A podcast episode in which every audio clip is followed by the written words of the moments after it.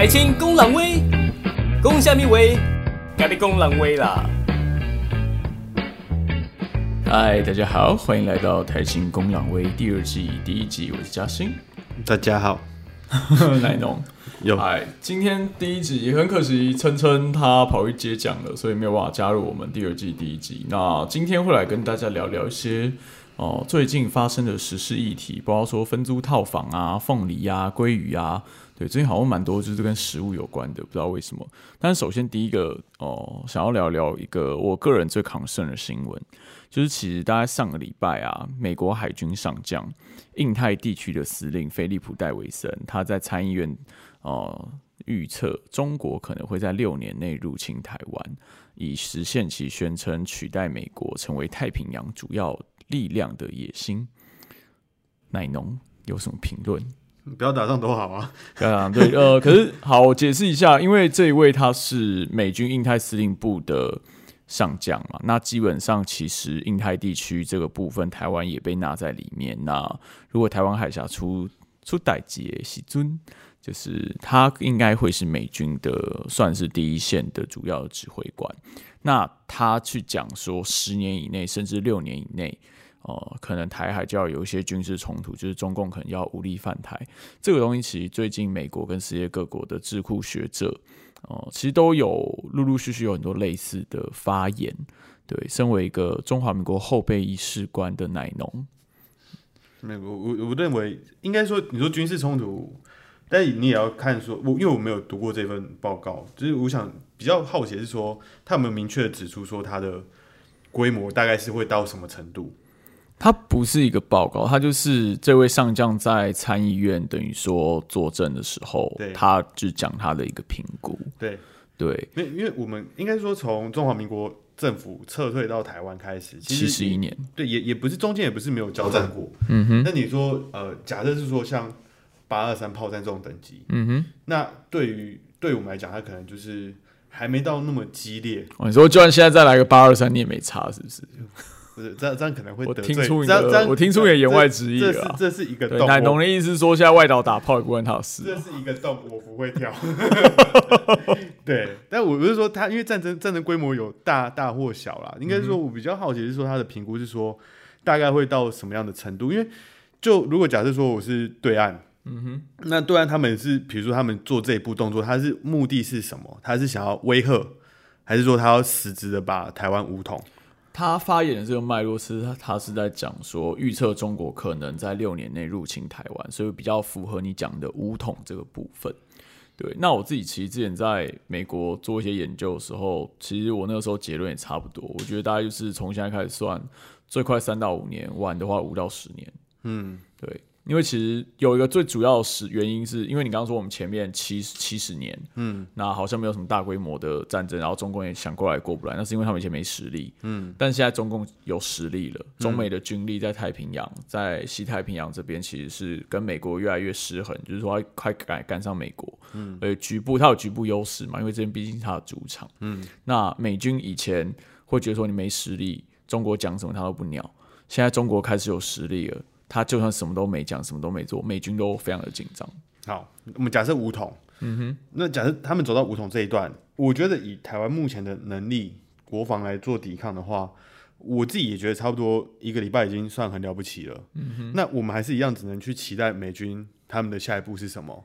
对，所以 才, 才能去判断说我们会面对到什么样一个局面。对，其实大家一直在讨论的一件事情叫做既成事实啦，就是说中共有没有办法在美军还没有来之前就已经造成了所谓既成事实，就是说比如说总统已经被抓到，或者说、呃、台北已经被攻占了，嗯，台湾已经、呃、under control，嗯，by the P L A 这种状况，那美军来或不来，或者是如果要再来的话，要付非常非常大的代价的时候，嗯，他有他有说他那那那那个那个那个那个言论有说他们会出兵吗？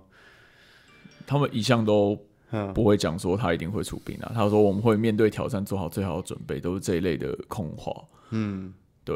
但是我觉得从之前很多类似的报告或者相关的新闻报道看到的资讯啦，就是说呃，尤其我我看到很多国防部或台湾的比较真的是厉害的军事学者，他们其实都非常非常有心理准备，就是说我们不能靠美国人。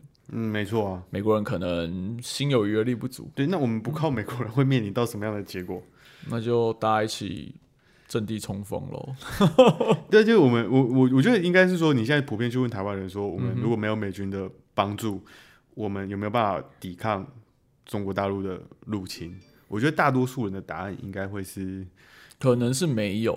但是现在有一个比较大的问题是，之前有军台湾军事学者跟一些国外的军事记者在台湾，他们就讲说，台湾人好像大部分相信美军一定会来。对啊，对啊，对啊，对啊，对啊。这我觉得这是被这其实是一个蛮大的问题，这是被政治氛围营造出来的啊。是的，对啊。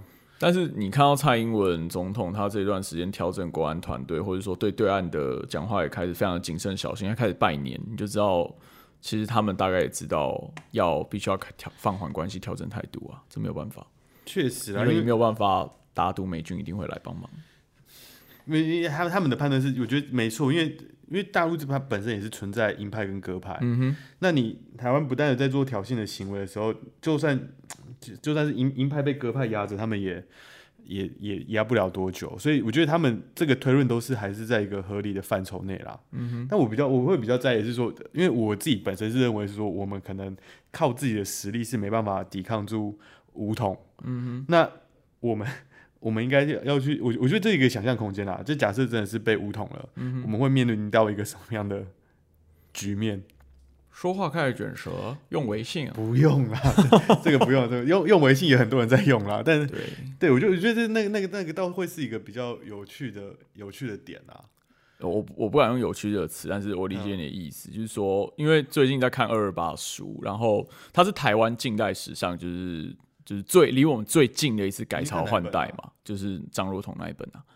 他描述了很多那个时候光复初期，然后尤其是、呃、台湾上层政经家族的一些变动，嗯、对他们怎么、呃、处理财产，怎么活下来，怎么投靠当局，巴拉巴拉巴拉巴拉等等。嗯、那我就在思考说，如果呃七十多年后，或是比如说呃八十年后，就是我们的大概五到十年后，呃、如果台湾岛又要再经历这种所谓改朝换代，嗯，就是可能国民政府或所谓中华民国这个体制。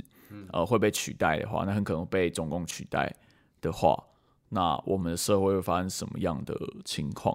嗯、我其实最近一直在思考这个问题。那这样聊起来，好像真的是我们真的是很很，因为这是我们有生之年其实很可能马上会看到的事情。对，但是就是在一些比较愤青的眼耳中，可能就不会是这么的这么的悦耳，就会觉得。但我自己是真的觉得我们很难很难抵抗得了啦，不代表说我不想去抵抗，但是我真的觉得。嗯你真的是纵观事实来讲，这确实是一个很难的困局困局啊。嗯哼，对啊，而真的还好我家也没有钱，所以我不用担心转移财产的问题。对，而是说就是你现在看到中共是怎么对付香港的嘛？嗯、那当然，蔡总统他也是很直接拿这件事来讲说啊，如果我们有一个迎合中国的政党啊，台湾未来可能会变成像香港那样，他也是趁机在操作大内宣这件事。但是抛开政治操作，我们来认真想一下。呃，万一中共真的统治台湾，那台湾社会会发生哪些状况？谁会被清算？谁会被哦、呃、中共当局 target？ 、哦、你说什么顽固台独分子？对对对对对啊，不是已经有名单了吗？他们到时候搞不好是舔共舔最凶的，我觉得。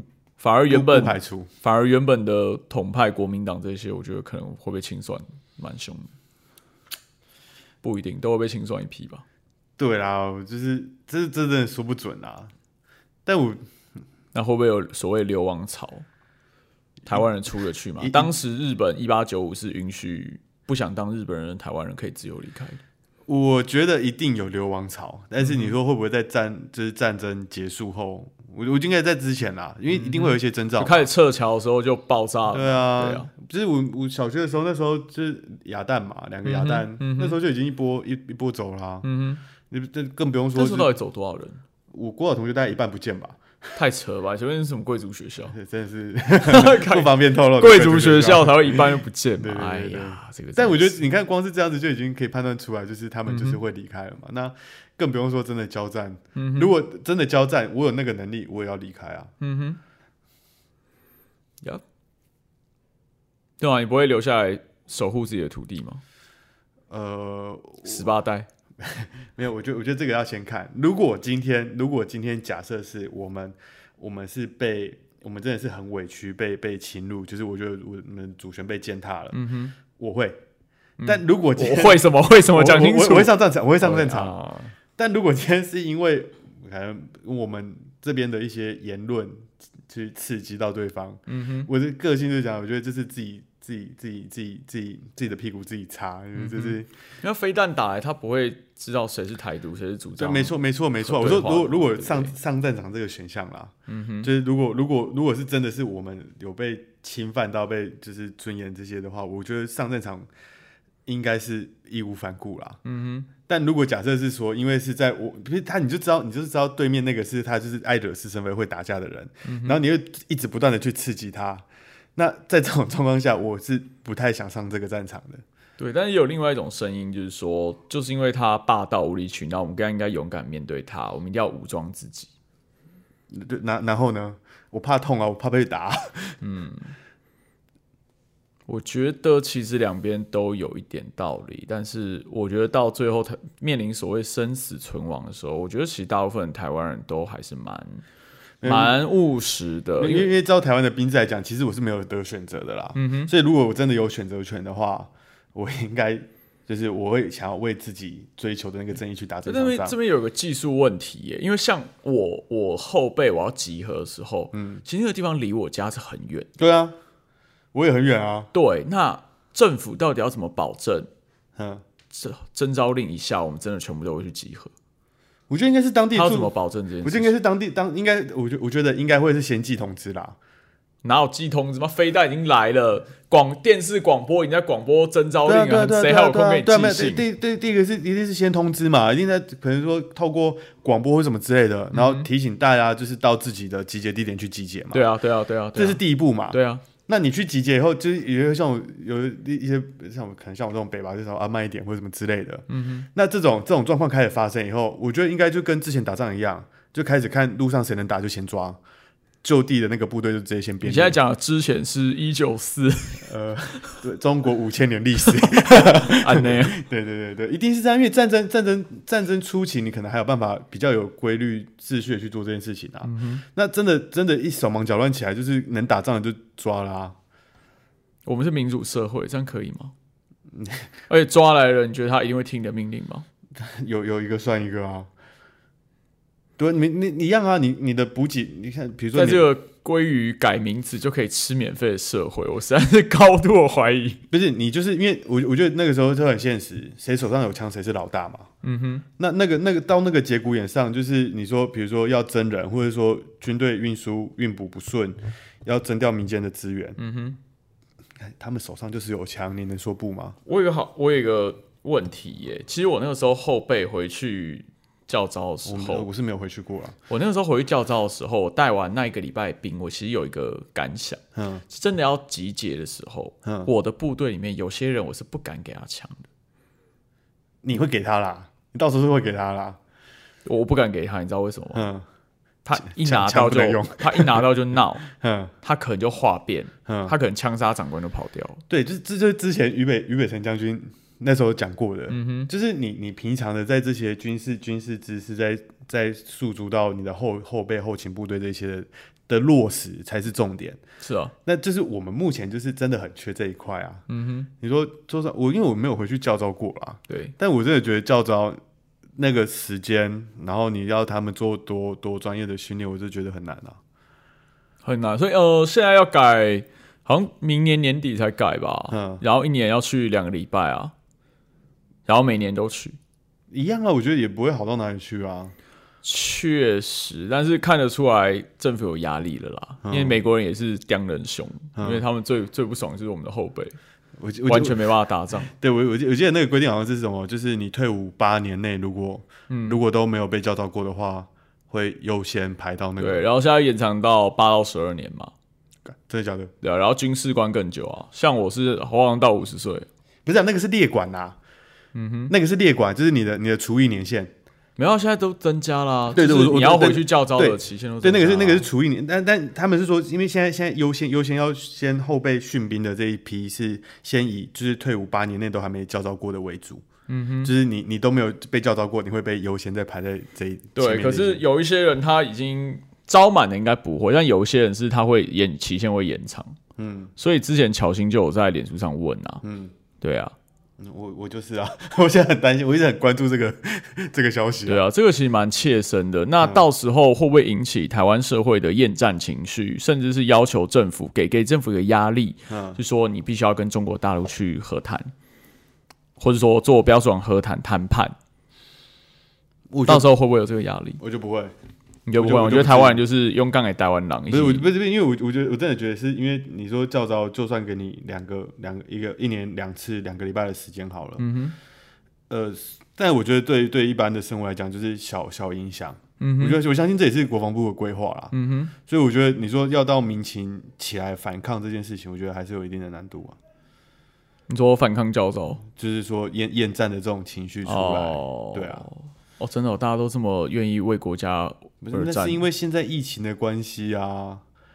跟疫情什么关系？不是你，就是你如果如果假设说，如果假设说我已经知道说我一年要被排两次教招，嗯、已经知道这个制度要确定推行，嗯、那可能某一次的教招我就是安排，我就可能提提前一年就先安排好，我就是出国旅游。现在没办法这样做了，但但他就是他就是你就是要补嘛，但我觉得这个制度一定总有一天会被攻破啊，嗯、你一定补到民国几年都补不完啊。我觉得不太不太可能会这样子啊，对啊，我是因为上去年国防部之前就修法了防堵这件事情，对，他是有说不会再让你进去，他是有说你多久之前，嗯，可以排定好，对啊，对就不算，嗯，那其实你看他的教招规律，你大概就可以知道他在教招教招期大概在什么时候，所以我的意思没办法算那么准吧，是读啊，你帮我算不准，你要你要，而且你要怎么一次订两超过两个礼拜以上的机票，大家那么有钱，呃，看去哪里咯。是啊，但是那个其实那个成本其实不符。我没有，我我觉得制度都是有被攻破的可能性、啊。当然啦，如果硬要钻的话，还是还是会有这种人。啊、但是我们讲的是社会整体嘛，我觉得很难，真的很难。嗯，而且尤其在现在的两岸局势下，你说在你说叫民众叫民众不要，就是民民众有这种反弹的效果，我觉得应该很难啦。因为大陆确实他们现在的一些作为会比较让。台湾人会比较 okay, 所以你觉得大家还是会拥护政府这样？暂时，嗯哼，对，我是蛮担心二零二三到二零二四的，嗯，怎么了？就是会是一个危险的窗口啦。就是说，习近平假设他可以连任好了，嗯，他连任完，其实他第一件事基本上就是要处理台湾啊，因为那时候军改差不多完成，就有很多因素去算到说，其实大概就是五年五年后左右那个时间点。嗯，就是中美双方的玩具都到了，军备改革也好了，所以其反而是台湾这边，我们有一些军事转型的改革的东西不一定跟得上。国建国造，你说二零二四真能下水吗？现在看起来有一点困难。嗯嗯哎、我不是海军，不关我事。对，所以其实是其实是很危险的啦。就是说，二零二三到二四、二五这一段时间。对，尤其那时候要选总统嘛，就变成说两岸关系就是最重要的话题。我倒觉得，我倒觉得时间点不会是在二三二四，哎，我觉得应该是，我觉得应该是下一下一任下一任下一次的总统改选完以后的头两年。哦，你说二四到二六，差不多一样啊，这一直都在我们的范围内啊。对，因为合理的推断就是因为蔡英文政府的态度就是这样子，嗯，因为他就算微调、调软、调硬，大概就是这样子。嗯，但如果是对岸的话，我会想要观察说下一个可能会出来的总统是谁。那如果假设，我觉得他们没有 care 这件事，真的吗？他们没有 care 这件事，他们连美国的对策会，因为以前有一个说法是，哦，中共的态度紧张程度会看美国跟台湾的动作，嗯，对，偶尔吓你一下或者怎么样。如果你台独，我就皮一点，我就凶你一下。现在没有，他们实力已经到了，他们根本没有要管你美国、台湾怎么样，他们就是照他们既定的节奏在做。嗯，就是最新的研究跟态度表明，我个人是蛮蛮相信这个判断。他要松要紧，现在完全操之在他自己。嗯，对，他没有在管美国跟台湾了。啊，这个行业就是等着等着它发生。对，所以好，你刚刚讲二零二六、二零二五、二六，那也是一样啊，跟这个海军上将讲的一样嘛。对啊，六年内啊。对，因为我我我也觉得下一任下一任总统的头一两年会很，不管是国民党或民进党啦，态度就会很。嗯很很很关键，关键什么？不是因为他，我有两岸吗？我我就我觉得应该是说，蔡英文这两任的八年，其实让会让大陆很没有耐心。是啊，对，所以应该是说，我觉得，我觉得就是如果，因为他们会，我觉得前一两年应该就可以判断出来，他们是不是要再等一个八年。嗯哼。那如果要再等一个八年的话，他们我觉得应该就不会有那个耐心。所以说交战的几率确实很高。我觉得如果我的思维的话，我会认为这件事情是合理的。对、嗯、我个人觉得他们没有要没有要观察台湾了，对他们根本不不甩了。真的吗？对，不是台湾也不错啊。因为我我听说他们有一些红三代什么的很喜欢台湾。嗯。对，就是他们有一点文化品味，有一点那个的人，李荣浩，哈，李荣浩，他谁？杨丞琳的老公啊，啊，干离题了。李荣浩你不知道，你真的是很 old school 哎、欸。李荣浩吧？啊，对，我说李荣浩啊。你刚哦，你刚刚讲李东浩，然后啥小？李荣浩，李荣浩，李荣浩。对，哦，李荣浩，哦，所以呢，不是不是不是，干离题。对，傻眼。好好好好，所以好，六年后我们等着打仗。那个时候我三十。六岁，嗯，哎、欸，逃不掉，我预备军官，逃不掉，我会努力的。你你好好带，好好带带队哈。你是什么？设设设假设我不用带队，我不用带兵，我只要顾好我的枪就好了。顾好你的枪，好好好，可以可以。好，下一个，呃，刚说六年要打仗，那也有人说打仗是唯一会让房价跌下去的原因，但因为我们现在房价非常高，台北市。从去年就流失了四万人，然后大部分去了新北跟桃园。嗯，对。然后我现在身边很多朋友都想要买房子，大家都在看桃园或台北，对啊，你觉得呢？乃农，身为一个刚买新房子的人，二手不是新，好不好？哦，刚买新的二手房子的人，嗯、没有，我就我觉得桃桃园绝对不会是我的选项。为什么？呃，我觉得第一个是我觉得桃园桃园的房价真的是膨胀的有点太太快。对，那我我觉得如果是你要。呃，不管你选择，不要说租或买啦，你自己在选择你住的地方跟你工作的地方的距离，你一定会抓一个比较合理的范围。嗯哼，我觉得桃园，如果假设我今天在台北工作，我觉得桃园真的是一个对我而言有点负担的距离。哦，啊有高铁呢？好，高铁高铁搭搭青埔区行不行？什么？不是你搭一样啊？你搭高铁，你搭高铁到台北一趟可能会比较快，二十二分钟。可是你一张票多少钱？哦我觉得蛮便宜，他们月票好像三千多块，快四千。对你三千多，那你到你到台北以后，你是不是还要再转乘？转乘你如果你如果想要省钱的话，你就做捷运、做大众运输，嗯、就是再再多花时间、嗯。那如果你想要再更快速的话，你就是要再花钱。嗯哼，就一消一长之下，我会宁愿选择不要离到这么远去选择居住的地方。那所以你从五股过来要多久？你说、啊，我我从我从五股过来，我大概、呃、大概二十分钟啦。要开车嘛？再开车啊？对，你还要养一台车，对不对？但我觉得换算下来我是合理的、啊。台北停车位难找呢？不会啊，其实很好找啦，其实很好找，其实很好找，其实很好找，真的很好找。嗯，这看你有没有那个心而已。嗯，对啊，对啊。所以我我看我是看到蛮多，甚至我后来有有认识，包括我哥，然后我朋友的朋友都买在青埔。嗯。对他们其实就是看中说高铁转乘的便利性啦。嗯，我、啊、我觉得我觉得应该是说你，你如果要真的走到自产这一块，你要去考虑到的一点是，你是要自住型的还是你要投资型的？但自住啊，我们现在我们怎么会是炒房的投资客呢？那那你如果你如果你如果是要选择进到青埔这种区域的话，那其实你的思维应该会比较接近接近接近投资型的，因为他们他们都投资型才会觉得这个地方它有涨幅的空间，那买在这个地方他会觉得比较合理。嗯、因为其实青埔的房价，你说离新北的一些。一些房价来讲，它其实也没有算比较便宜啊。嗯哼，对啊，就是生活环境有比较好吗？生活，你想看你要追求什么样的生活环境啊？因为青埔里面就是房子很大，然后对，没有没有稍微空旷一点，但是它生活机能也蛮好的。房子很大，但公设比很高啊。还好啊，没有很大。现在的公设比，新房子的公设比至少三十五趴以上，三十五到四十，差不多，差不多，差不多。对啊。啊！你看，你买房子，你买房子讲的是别墅型的，没有没有没有，你买房子，你大概你你你付的钱里面大概有三三成到四成左右是去买公社、欸，嗯哼，对啊，那 OK， 那你你你说桃园那边坪数大，那可是你就是花了很多钱在买公社啊，对，可是你要想哦，大概两千万，你在桃园那边可以买一个独栋别墅、嗯嗯，我是没有两千万啦，然后你在台北只能买一个厕所。没有那么夸张，台北真没那么夸张。两房小公寓没有那么夸张，真的没有那么夸张。我觉得台北是应该是说每个人对于自己居住品质要求不一样。啊、你说你说一千一千万一千万在台北能不能买到房子是一定买得到的。你真的没有人会想要住台北一千万的房子好吗？还是很多好不好？台北房价会掉不下来，就是因为连这种房子都会有人要买啊。对啊，对啊，因为因为你、哦、因为太夸张了，因为假设假设我今天今天是我是这个族群好了，嗯、我很清楚我今天就一千万先买一个居住的地方，嗯、那我慢慢的存到钱以后，可能我接下来可能比较有经济收入以后，那我去换了新的房子，嗯、那我旧的这个一千多万的房子，它可能未来还有涨幅的空间，那我就是一千、嗯、可能一千多万就把它卖掉，嗯哼，它也有一个理财的概念在这里面。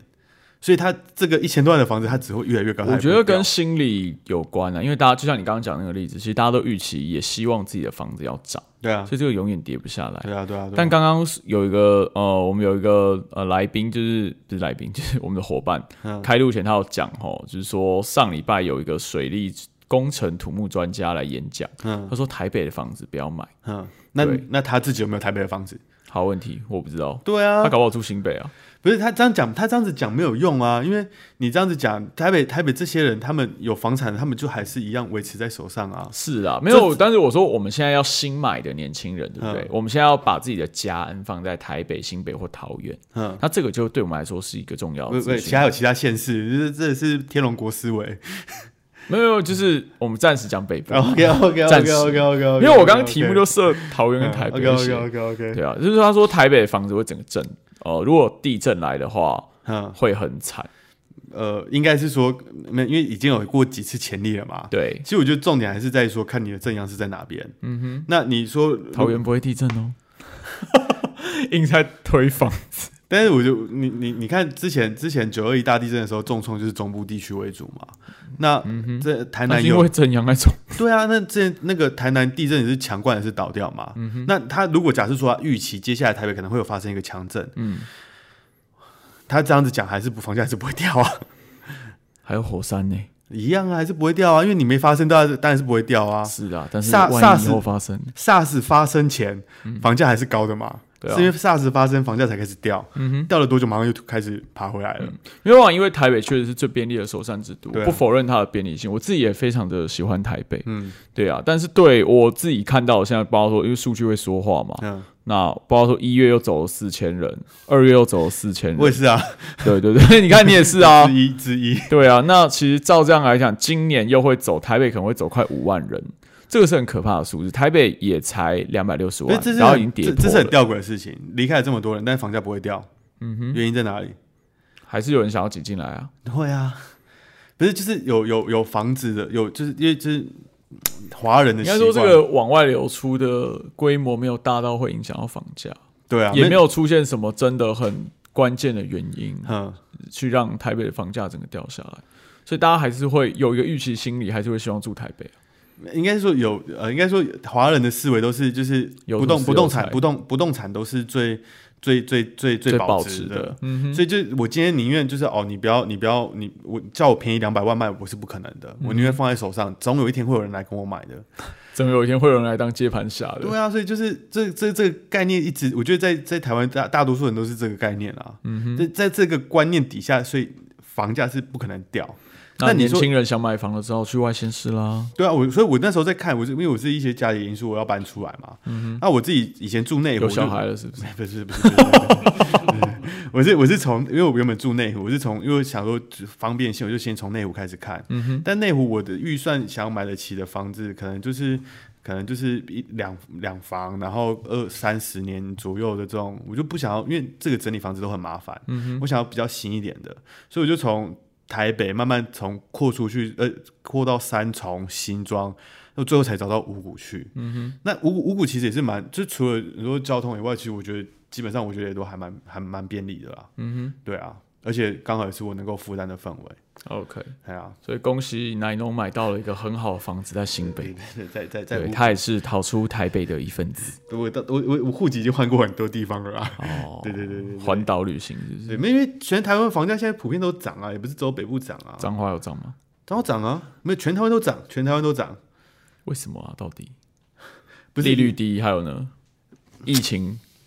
对，疫情有疫情有一个很大的直接正关联，因为很多很多台商的钱是我知道我知道我知道，但是很多很多店家是倒闭的、欸，对啊，但热钱还是往房地产嘛， 对, 对, 对，而且还有香港哦，香港人超爱买他的房子，对对对对对，你之前买房子差点买输香港人啊，不是，因为台湾人台台湾的房价基本上标多少，就是你还有一点溢价空间可以折扣，嗯嗯、但香港人是看完以后直接加两百再买的。你要怎么跟他们比？要钱啊，因为对他们也这个很便宜啊。对，确实，啊、台湾的房价对我们来说算便宜。对啊，好夸张，不知道我什么时候才买房。好，跳下一题，凤梨农产，你讲一下。没有，我我觉得这个真的是超级吊诡。我觉得因为之前党部的脸书有发，但我觉得发的太晚，我觉得这应该要早点发。就是你如果有长期在关注农农委会的做法的话，他们就是对于这些农灾、农损这些的做法，他们其实就是大傻逼，嗯哼，就是花钱解决这些事情。是啊，对。但是就是今天只是刚好大陆那边掀了一条凤梨出来，但是其实台湾的农业问题有非常的多，嗯、但是他们这个其实上次很多人讲，对对啊，没错啊，因为好。可能呃，因为这可能要主妇才知道，现在现在的菜价、嗯、超惨，就是一颗高丽菜，你从产地直接拿一颗，可能盘商在跟他们收一颗是不到十块的、欸。嗯哼，那他们他们其实，在种植这些，他们连光采收的人力，他们都付不出这个钱了。哇，因为他们他们因为现在台湾的台湾的农业结构是这样，就是你说你说自己真的自自己在种田、自己采收这种，其实真的很少。嗯哼，它其实有点就是比较商业化跟工业化的处理。嗯哼，它就是有一个地主有一片地。那就是我我想要种东西，我就是跟他租这一块地，用很便宜的钱租。嗯、那我就来判断说，我今年种什么东西大概会赚钱，嗯、有高丽菜或者什么之类的，我就开始种种下去。那种下去以后，我也没有这个技术，不是我可能能力不足，我没有这么多体力。那我就是找专门在翻田、犁田这个来翻过一次。那这个就有个产业在了。那这个东西完了，它就是一笔一笔支出要出去了。嗯、那你种下去以后，你开始你可以自己去顾。但你接下来的价值啊，或者是说你的一些农药钱那些，都是你的成本。嗯、那你这些都算完以后，你就会开始知道说，你这今天这个菜价要卖出去多少，你才不会亏本。最后还有一个采收的钱嘛。嗯、那以以这个状况下，就是我觉得应该是说，因为没办法，我们是一个民主的社会。但是如果假设说农委会这边有办法有一个机制可以去做好总量管制的话，台湾的蔬果菜价这些其实不会这么的受到波波荡，或者是说，你说今天大陆这个因素也不会今这种波荡都这么大。对，可是我好像有看到一些，包括说网络上有些青农的文章啊，其实在凤梨这一次的事情出来之后，他们有在批评齁，就是说，呃，其实有些委员也在批评，就是我们的农业政策，就是农委会就很像福利委员会，嗯、基本上出事情，嗯、他没有能力去调整哦。呃农产的结构，像你刚刚讲的，对，没错，没错、呃，那个那个部分，他就是直接撒撒钱，没错啊，他就是直接啊提高外销奖励啊，补助团购运费啊，然后给农民补贴啊，嗯、对，去用钱把这个问题盖住。可是其实问题一直没有解决。我我自我自我是我反正我是在农农业家庭长大的，嗯，我自己的感觉是在之前就听我爸他们那一辈在聊，就是之前在日本日本统治台湾的时候，跟就是中华民国政府初期的时候，嗯，其实这一套制度是。他们他们当然也是被剥削的一群啊，嗯、但是他们这一套制度相对是完善的，嗯、因为他们会跟你说，比如说哦，你这边的气候适合种植什么东西，对，那你就这个区域，就是比如说我们家那个区域，就是你们就是专门种种葡萄跟枇杷，嗯哼，那这个葡萄跟枇杷也就是也不是销往国内的，就是都是全部都是外销的，他会跟你说这个东西是哪里有市场，他这一整个系列都是有规划好，因为他建立在一个比较稳定的商业行为基础上面，嗯、但显然现在的农委会是没有具有这些 sense 跟这些基础的，就是你的你的生产你要怎么去做一个总量的管制，跟要怎么样把它销出去的管道去做一个分流动作，现在的农委会是做不到这件事情啊，嗯哼。对啊，他们其实就是号称是什么多元经济循环利用，可是他其实收购这些凤梨，然后拿来当堆肥。对啊，对对对，有比较有比较好吗？没有，他就是解决，因为因为你农民会靠北嘛，那我就是我就是用钱来解决。他解决农民靠北的方式就是塞钱。对啊，对啊，对啊，对啊，对啊，对啊，对啊。是不是没有人敢去？不要，我们不要讲得罪农民，而是说，如果有一天，新的农委会主委或行政院长选择说，我不再大傻逼了，我要来做那个农业的结构改革，然后产业升级，然后，但是这些农民一时之间完全拿不到钱，他没办法生活，那怎么办？我我觉得我觉得这个过激啦，嗯，他是可以逐步的去做这件事情。OK， 但是方向是一样的嘛？对，他应该是说，比如说，好，我就明定出来，因为你说双北地区或北部地区要再做植一些。一些一些一些农作物是不太可能的，寸土寸金。嗯、中南部地区会比较有机会，嗯、就是比如说像苗栗、云林、嘉义这些地方，那你应该是规划说，就是以以县市区域来特区来做，比如说，呃，我我我认为苗栗可能适合种茶、啊、或是种什么之类的，嗯、那就是这个特区，你只要在这边承租土地，或是你有土地要来种种栽植，我来这边给你 support 补助，嗯、我先把产业归归归到各县市各区域去。然后你你知道在其他地方种我也不会反对你啊，只是你的补助拿不到而已。嗯、先用这种方式先去做归类，那你统一聚集起来后，你才有方比较好有方式去做统一的管理，就是跟他说哦，你呃我们我们今天为了要维持我们这个价钱，所以我们希望大家能够大家协商一下，说我们这我们这边现在种的量大概要种到多少，抓一个阿寿比的空间在那边。我觉得这样子对台湾的农业发展会比较有好的帮助啦。就就就等于是做那种产业产业聚产业产业聚集的概念啊，就我觉得很有趣，每年都会有人讲一样的话，为什么农委会没有听进去呢？我其实不是第一次看到这样的论述。呃，这这个我也蛮好奇的啊，因为你说你说你说土地成本土地成本高归高嘛，那你说台湾台湾自己政府自己的国有地有多少？那你这些国有地，而且有很多国有地是什么农田保、农田水利保持地啊，什么之类的，这些地，这些地其实拿来种东西都是说得过去的啊。嗯哼。那为什么一定要等到开发去做砂石或者什么之类的，才要才要让它短视近利啊？对啊，砂石一吨多少钱？啊、对不对？但但但但我觉得这是你你要宏观还是要窄，就是看你看你的视野是怎么去摆这件事情啊。嗯、而且就是。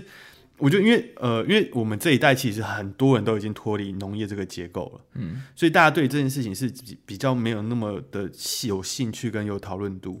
嗯、但如果就因为我们自己家里背景是曾经有有过这一块，而且就是我们家其实现在自己都还有自己的地，嗯，所以就大家会知道这个产业其实出了很严重的问题。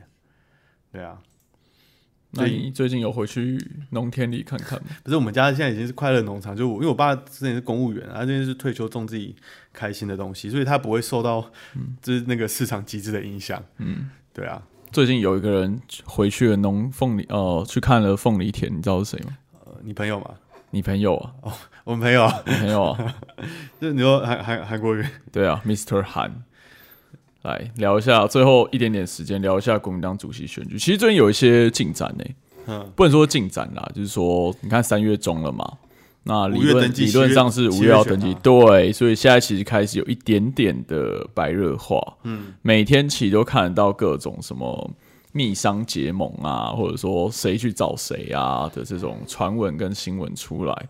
那呃，近周刊有做了一系列嘛，就是什么蓝天王内斗等等。嗯对，我也稍微看了一下，但我觉得最近有一个比较有趣的事情是，当然政治没有永远的朋友，也没有永远的敌人。嗯，那我们现在看到的是，其实很少看到这么直接的吼，就是说连江心结盖不住。对啊，你怎么看这件事？你说连江心结这件事情？对啊，连江心结盖不住。我以我知道的资讯，对，跟我看到的世界，嗯、其实不代表任何一方。嗯哼，但是我真的觉得你是代表刘凯荣。对对对，我我我我觉得，我觉得今天这个状况其实是，呃，问题真的是出在沟通啦。嗯哼，对啊，谁的责任比较大？我觉得这这个我一定是各打五十大板。我觉得这个互相，当然是有些有些人会认为当家的责任比较大啦。嗯、但我觉得我觉得这个互相互相，因为当初所谓有说要让他当副主席，后来没给嘛。这是这这最早的、啊，这是最一开始嘛？对，最一开始。但我觉得，我觉得这件事情其实它可能是一个种很久的根，嗯、但我觉得这不是他们最近这这样的。当然，当然，当然。对，因为因为因为我觉得，我觉得那件事情其实，在就是连接智库的副副那个副董事长的，我觉得已经稍微有点是的，是的，有有点稍微弭平了、嗯。我觉得比较关键点是在于，真的是说。但我觉得这个、啊这个这个、这个点，我觉得不是双方的错。嗯哼，我觉得是就是他们之间可能过去有一些对谈的消息，然后就是在党部还没，就是就他们两个可能刚聊完没多久，就消息被放出去，就是很多人都知道。嗯、那以我对江跟对连这边身边的人的了解，我不敢说他们全部都不是这种人，但是我觉得大多数都还蛮严谨的。嗯哼。就是我不没没办法全部背书，但是我觉得这是一个国民党很糟糕的传统，不知道从哪一年开始。就是很多消息根本锁不住，就是还没到成熟的阶段就已经被放出去。所以你觉得这是江为什么不让大家知道有论坛的事情？的原因吗？呃、不是不是不是，这这是这是另外一件事情。嗯哼，对，我觉我觉得他们今天，我我应该说我，我我刚刚说这个状况，其实是来解释说他们两个现在这个状况的原因。嗯哼，那因为这个原因出去以后，因为你东西消息传出去以后，就是呃，连这边一定会觉得说，哦，就你看你们党中央这边又开始又又小动作，又开始又放消息出去，每次都这样子。嗯哼，但是江这边也会觉得很闷，说我们什么都没有做，但是为什么就是消息出去，我们也不知道，就是这个结构就是出现了问题。嗯哼。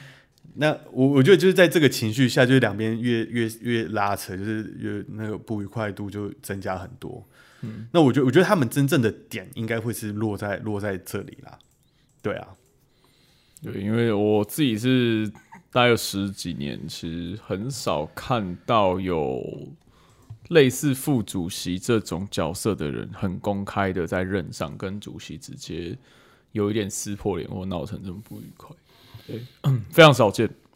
副主，那他不是副主席啊？我说类似，我说类似，就是说他的重要性，他的角色，他就是主席。其实前期其实是非常重要的盟友，甚至可能帮他选上的很重要的关键力量。但现在闹到人家自己单独要出来，那我觉得其实对江主席来说，我觉得我我以我以我自己的观点来看，我觉得对对联不是一件好事。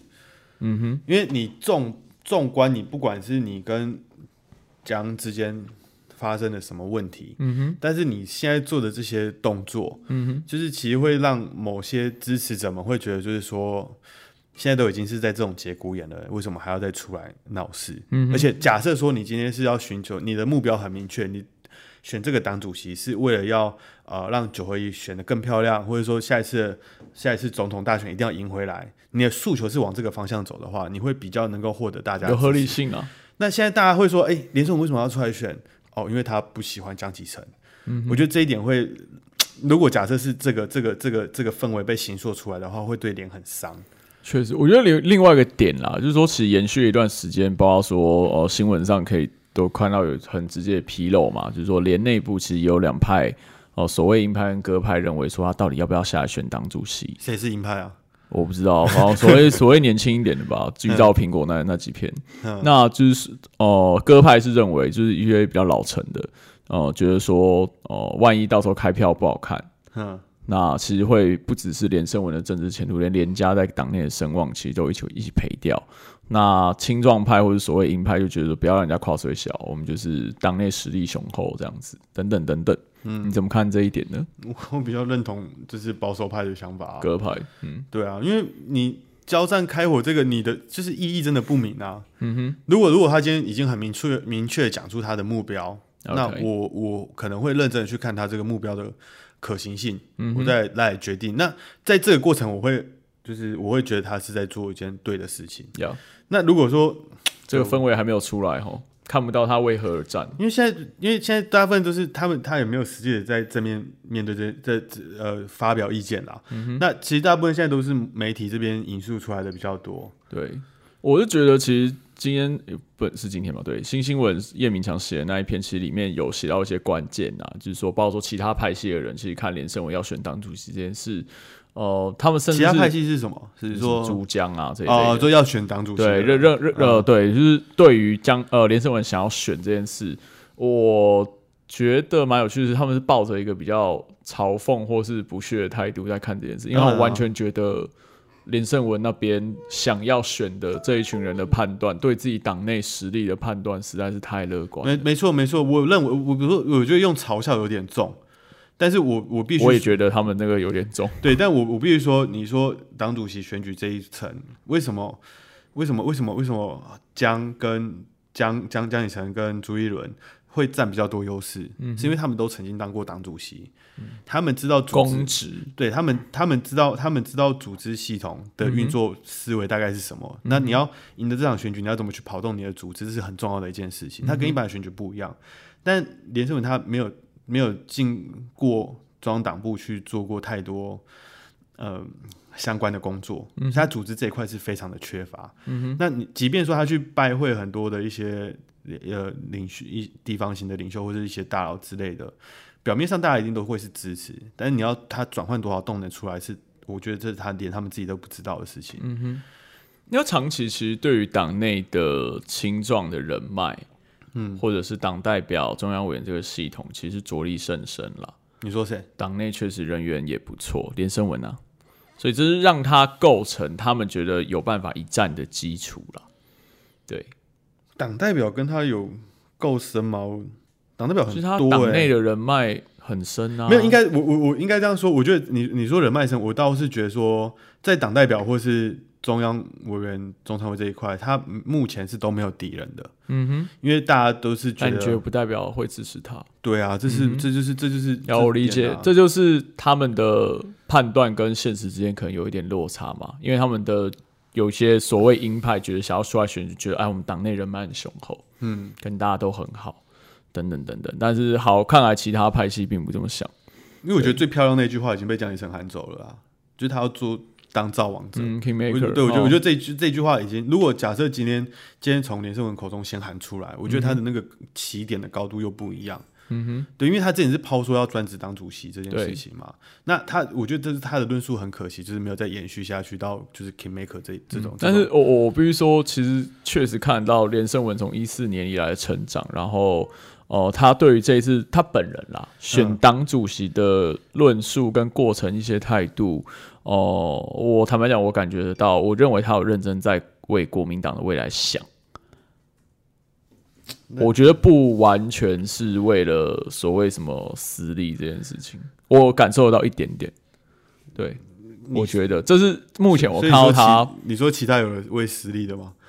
为私利， 为, 为自己私人的利益的吗？哦、呃，倒不是这个，倒不是这个说法，而是说，就是你说连的参选正当性在哪里？我我会觉得他不是完全没有，他当然可以选，然后他也、嗯、我觉得也有机会去提出一个好的理念论述。我我我换一个角度，嗯，你说改革这件事情，每一个党主席选举的时候，每一个候选人都会喊。哦、我现在最讨厌听改革这个词。对，每一个党主席都喊过，要不然就是喊团结。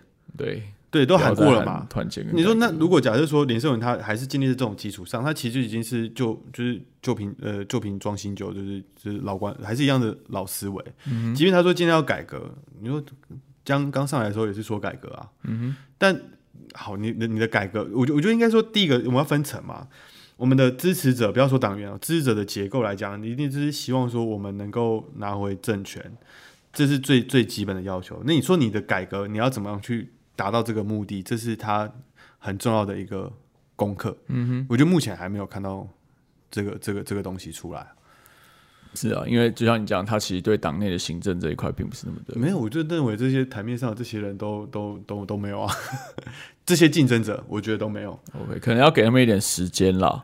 好，最后最后一点点时间，那个韩总穿了一套帅气的长版外套，帅啊 ！I G 九宫格，帅帅帅爆，帅吗？帅爆，帅爆！你觉得呢？他会选吗？他到底会不会选？你总不先说你觉得他会不会选？我真的很难判断呢、欸。不知道他动作那么多到底要干嘛？以我对他的理解，我真的是没办法做任何的判断。是啊，因为他就是最后一刻会突然跑去登记那种人嘛。我们自己回想嘛，他从从从被下放不是下放，被被请到高雄去当主委开始，嗯哼，他的每一个思维跟他每一个动作都没有人猜得到啊。嗯哼，就是之前。就他把他原本说把他放到高雄市，希望他能够选高雄市长，就跑回来登记台北。对啊，在干嘛？对不，我不是说这件事情是错，只是说你没有办法预判他的行为模式是什么。没有，对，因为他他行事不按牌理出牌，他不是传统国民党政治人物了。而听说那个时候是为了向党中央抗议要粮草了，这个也是我也是可以接受了。对， 我, 我, 我后来听到哦，如果原因是这个，我其实觉得蛮合理的。对，但就是说，你看他一系列的，就是包括说你说选举的选举的思维，大家打那场。高雄市的选战，嗯哼，他也是有他自己的一套兵法，那也、嗯、也成功嘛。那后来选，就是你看他要选总统这件事情，也是也是到很后期才浮浮出来，也是半推半就的，然后就是顺势起来这种感觉什么之类的。嗯哼，就你也没办法一开始他选他刚选市长的时候，你说他这个人以后会选总统，你那时候跟我讲，我也觉得可能真的假的。所以你说他，我真的真的觉得要到登记的最后一刻，我才能很笃定的判断他到底有没有要选择。是啊，但是我觉得回过头来讲，呃，还是很多人很喜欢去检讨韩国瑜本人齁。但是虽然我一直被大家视为韩黑，但是我一直很希望强调一件事是，我觉得不要去太针对韩国瑜。嗯、而是你要去看为什么会产生韩国瑜的这个结构。我我我我觉得他很棒啊。对，我我没有因为党内外其实很多人还是到现在还是把掌掴在他本人身上。嗯、那我也觉得有一点太太太那个，虽然我自己也蛮用力的啊，但是你看他开出来，你说你说他就算多不好，他开出来的选票其实跟朱立伦在选的时候也其实也他还是正成长的。对，但是两次氛围不一样嘛，状况不同啊，时空背景不同。我觉得差不多啦，我觉得差不多。我觉得就是你国民党国民党招牌出来选。所以我刚刚讲结构这件事，我的意思说回过头来看，现在国民党党内外的结构跟氛围，到底对谁比较有利呢？对谁比较有利？对，怎么会党外的氛围没用啊？因为是有用哦。有用哦，有用国民党党员的自主性其实还其实还是蛮多蛮强，他基本上会受到整个社会氛围潮流影响，会这个这一点在上次的党主席选举已经被证明了。对，那是上一次的党主席选举，嗯哼，因为那是补选。呃，我觉得不无关补不补选。没有，我我因为我觉得这一次的选举跟上一次的选举会不一样，是因为这一次是跟党代表联动一起选的。OK OK， 哦，好，我理解你的意思。OK， 好像一样啊，党内结构啊，我刚刚说党内外的结构，对，党代党代表党内结构，所以我觉得这一次党外党外的因素影响会比较小，没有像上次这么大。Okay, okay. 应该是说这一次。大概我觉得就是传统传统的组织盘面应该还是占大概七到八成。可是你要说党代表是人啊，又不是说党代表不是台湾社会一份子，他们也是台湾社会一份子啊，对不对？对啊，他们还是会受到二零二二跟二零二四，我们到底需要选谁比较能够稳健的掌舵，所以所以有些人会选举，所以有些人会觉得说韩国瑜没有选上是因为那时候党中的问题，所以必须让他当党主席。呃，也是会有这种声音的、哦，有还他公道这一种吗？也是没有，我觉得不是还他公道啦，应该会是觉得他才是真的能够改变，就是这国民党的人。这个而且这个力量我觉得也不会小啦。嗯嗯改变有两种方向，一个是变好，一个是变。我我插一个真心话，我认真发自内心的觉得，不管党主席是谁，我觉得改变都不会太大。我同意啊，看了十年了，我已经心累了。对啊，这这只是一个在看八点档的过程。你说、嗯、没有，真的没有任何一个人可以说服到我说他可以让国民党变得不一样。苏维拿破仑可以，他选党没有他他没有选党主席的资格。可以，他等一下就来个五月政变。就从 B 一 开始没有，我我只我只能我说这这这一调啦，我只能是以个人情感，就是因为我跟我跟现在蒋主席有地缘上的关系，我可能会比较偏向他。OK， 但是是建立在地缘关系的基础上，不代表说我认为他现在所做的这些党务的改革，这些是正确的方向。厕所很漂亮哎、欸，真的比我家还漂亮。